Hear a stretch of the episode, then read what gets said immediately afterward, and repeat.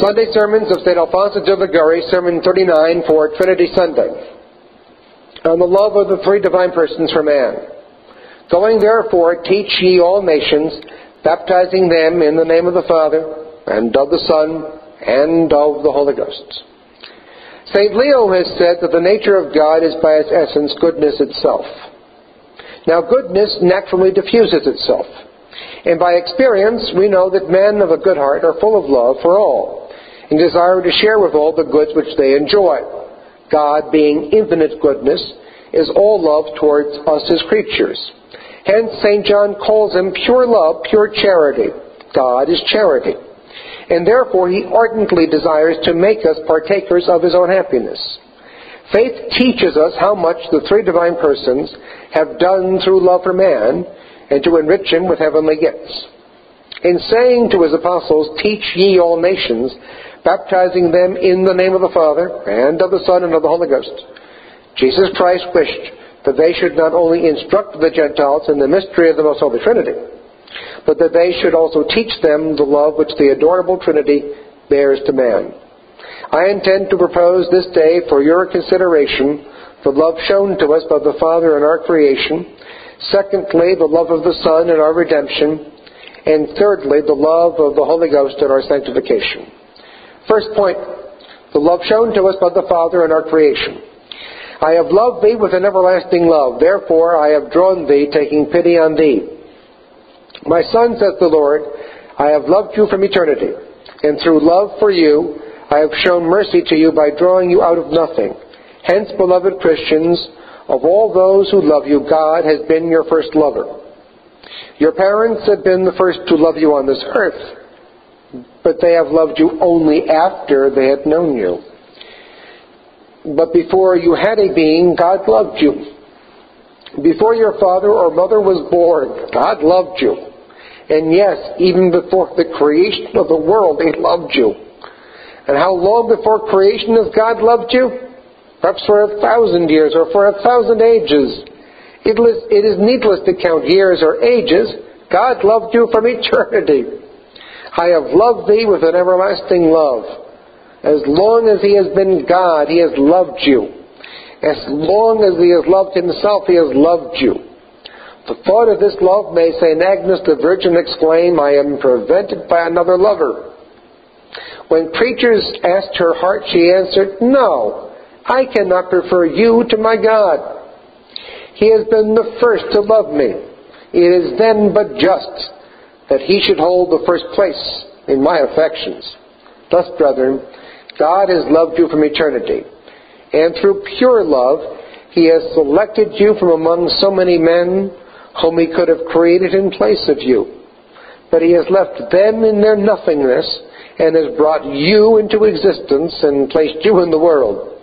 For the love of you, he has made so many other beautiful creatures that they might serve you and that they might remind you of the love which he has borne to you and of the gratitude which you owe to him. Heaven and earth, says St. Augustine, and all things tell me to love thee. When the saint beheld the sun, the stars, the mountains, the sea, the rains, they all appeared to him to speak and to say, Augustine, love God, for he has created us that you might love him. When Abbe de Rance, the founder of La Trappe, looked at the hills, the fountains of the flowers, he said that all of these creatures reminded him of the love which God had borne him. St. Teresa used to say that these creatures reproached her with her ingratitude to God while she held a flower or fruit in her hand, St. Saint Mary Magdalene de Pazzi used to feel her heart wounded with divine love and would say within herself, Then my God has thought from eternity of creating this flower and this fruit, that I might love him. Moreover, seeing us condemned to hell, in punishment of our sins, the Eternal Father, through love for us, has sent his Son on earth to die on the cross, in order to redeem us from hell and to bring us with himself into paradise. God so loved the world as to give his only begotten Son. Love, which the Apostle calls an excess of love. For his exceeding charity wherewith he loved us, even when we were dead in sins, has quickened us together in Christ. See also the special love which God has shown you in bringing you into life in a Christian country and in the bosom of the Catholic or true church. How many are born among the pagans, among the Jews, among the Mohammedans and heretics, and all are lost? Consider that compared with these, only a few, not even the tenth part of the human race, have the happiness of being born in a country where the true faith reigns. And among that small number, he has chosen you. Oh, what an invaluable benefit is the gift of faith. How many millions of souls among infidels and heretics are deprived of the sacraments of sermons of good example and of the other helps to salvation which we possess in the true church. And the Lord resolved to bestow upon us all these great graces without any merit on our part, and even with the foreknowledge of our demerits. For when he thought of creating us and of conferring these favors upon us, he foresaw our sins and the injuries which we would commit against him. Second point the love with which the Son of God has shown us in our redemption. Adam, our first father, sinned by eating the forbidden apple and was condemned to eternal death along with all his posterity. Seeing the whole human race doomed to perdition, God resolved to send a Redeemer to save mankind. Who shall come to accomplish this redemption? Perhaps an angel or a seraph? No. The Son of God the supreme and true good, equal to the Father, offers himself to come on earth, and there to take human flesh and to die for the salvation of men.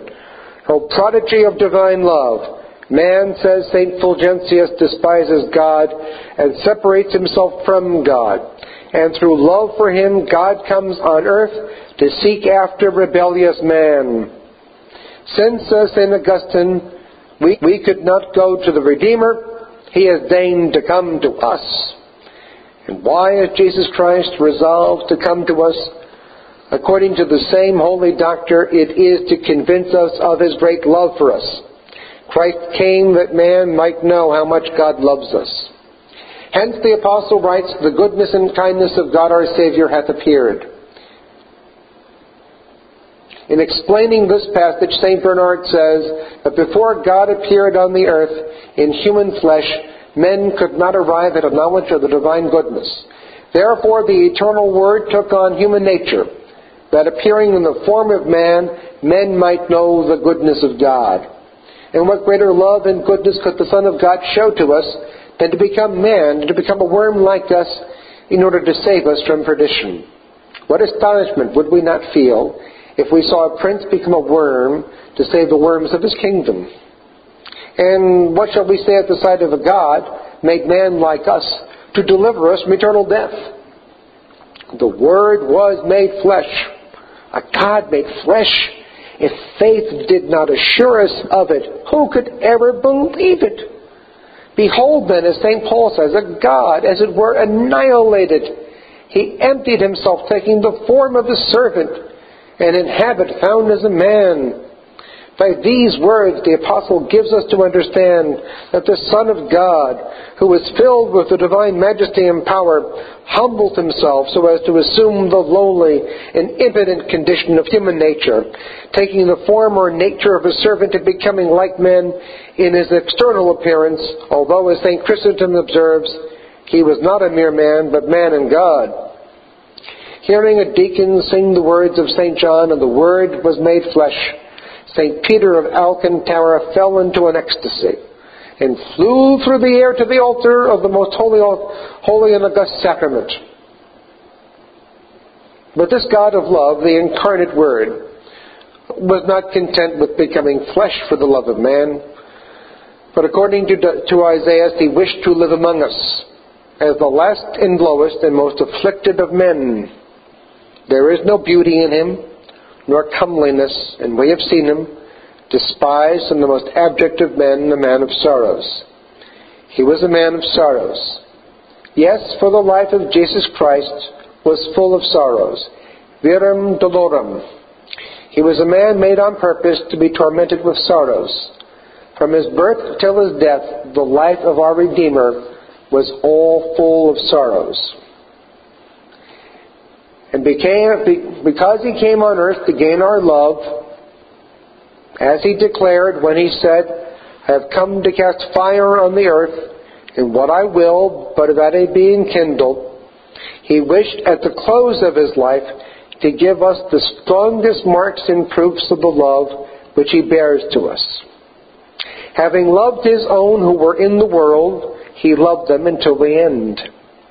Hence he not only humbled himself to death for us, but he also chose to die the most painful and opprobrious of all deaths. He humbled himself, becoming obedient unto death, death on the cross. They who were crucified among the Jews were objects of malediction and reproach to all.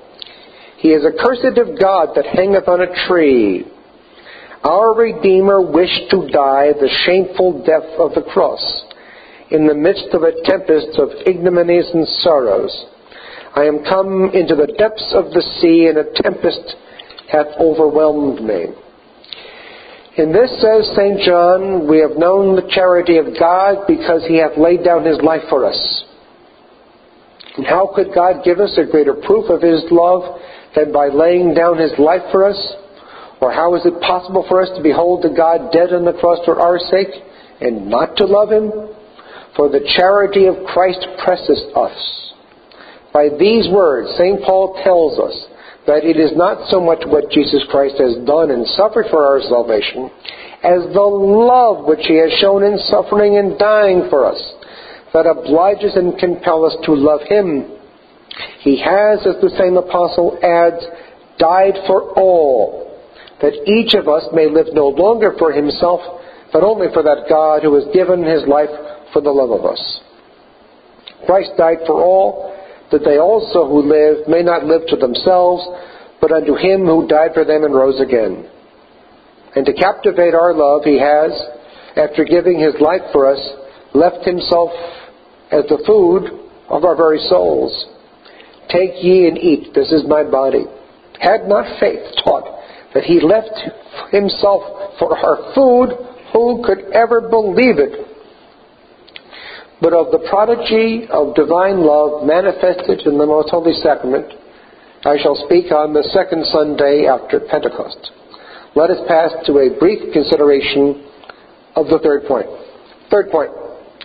On the love God has shown to us by the Holy Ghost in our sanctification.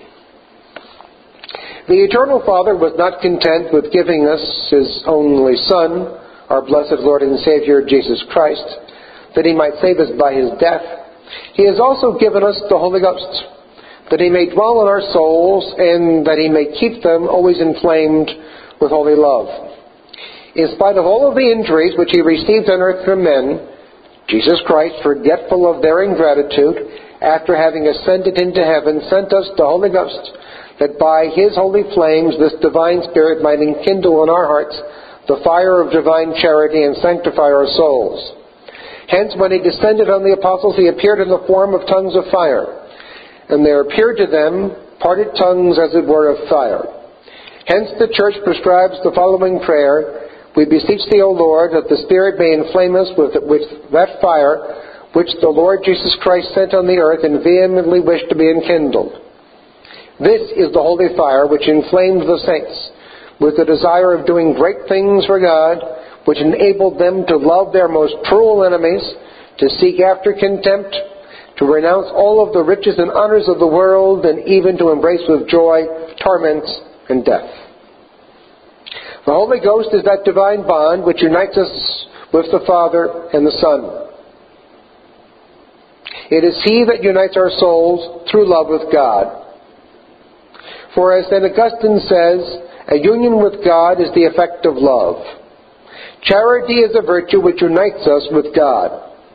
The chains of the world are chains of death, but the bonds of the Holy Ghost are bonds of eternal life, because they bind us to God, who is our true and only life. Yes, the Holy Ghost is that divine bond of love which indeed unites the Father with the Son, just as it is He who unites our souls through love with God. Let us remember that all the lights, inspirations, divine calls, all the good acts which we have performed during our life, all of our acts of contrition, of confidence in the divine mercy, of love, of resignation, have been the gifts of God the Holy Ghost. Likewise, the Spirit also helpeth our infirmity. For we know not what we should pray for as we ought, but the Spirit Himself asketh for us with unspeakable groanings. Blessed is the Holy Ghost that prays for us, for we know not what we ought to ask, but the Holy Ghost teaches us what we should pray for. In a word, the three persons of the Most Holy Trinity, Father, Son, and Holy Ghost, have endeavored to show the love which God has borne for us, that we may love Him through gratitude. When, says St. Bernard, God loves, He wishes only to be loved. It is then but just that we love God, who has been the first to love us, and to put us under so many obligations by so many proofs of tender love. Let us therefore love God, because God first has loved us. Oh, what a treasure is charity. It is an infinite treasure because it makes us partakers of the friendship of God. She is an infinite treasure to men, which they that use become the friends of God.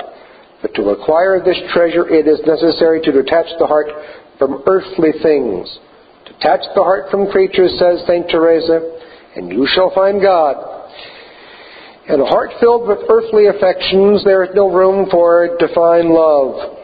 Let us therefore continually implore the Lord in our prayers, communions, and visits to the Blessed Sacrament to give us His holy love. For this love will expel from our souls all affections for the things of this earth. When, says St. Francis de Sales, a house is on fire, all that is within is thrown out through the windows.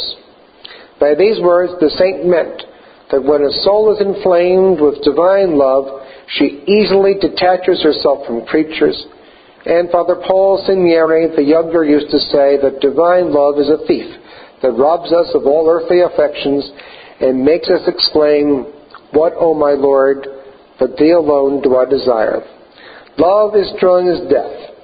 As no creature can resist death when the hour of dissolution arrives, so there is no difficulty which love in a soul that loves God does not overcome. When there is question of pleasing her beloved, love conquers all. It conquers pains, losses, ignominies. This love made the martyrs in the midst of torments, racks, and burning gridirons rejoice and thank God for enabling them to suffer for him. It made the other saints, when there was no tyrant to torment them, become, as it were, their own executioners by fasts, disciplines, and penitential austerities. St. Augustine says that in doing what one loves, there is no labor, and if there be, the labor itself is loved. If one loves God, one does His will. Hail Mary, full of grace, the Lord is with thee. Blessed art thou amongst women, and blessed is the fruit of thy womb, Jesus. Holy Mary, Mother of God, pray for us sinners, now and at the hour of our death. Amen. St. Alphonsus de Liguori, pray for us. In the name of the Father, and of the Son, and of the Holy Ghost. Amen.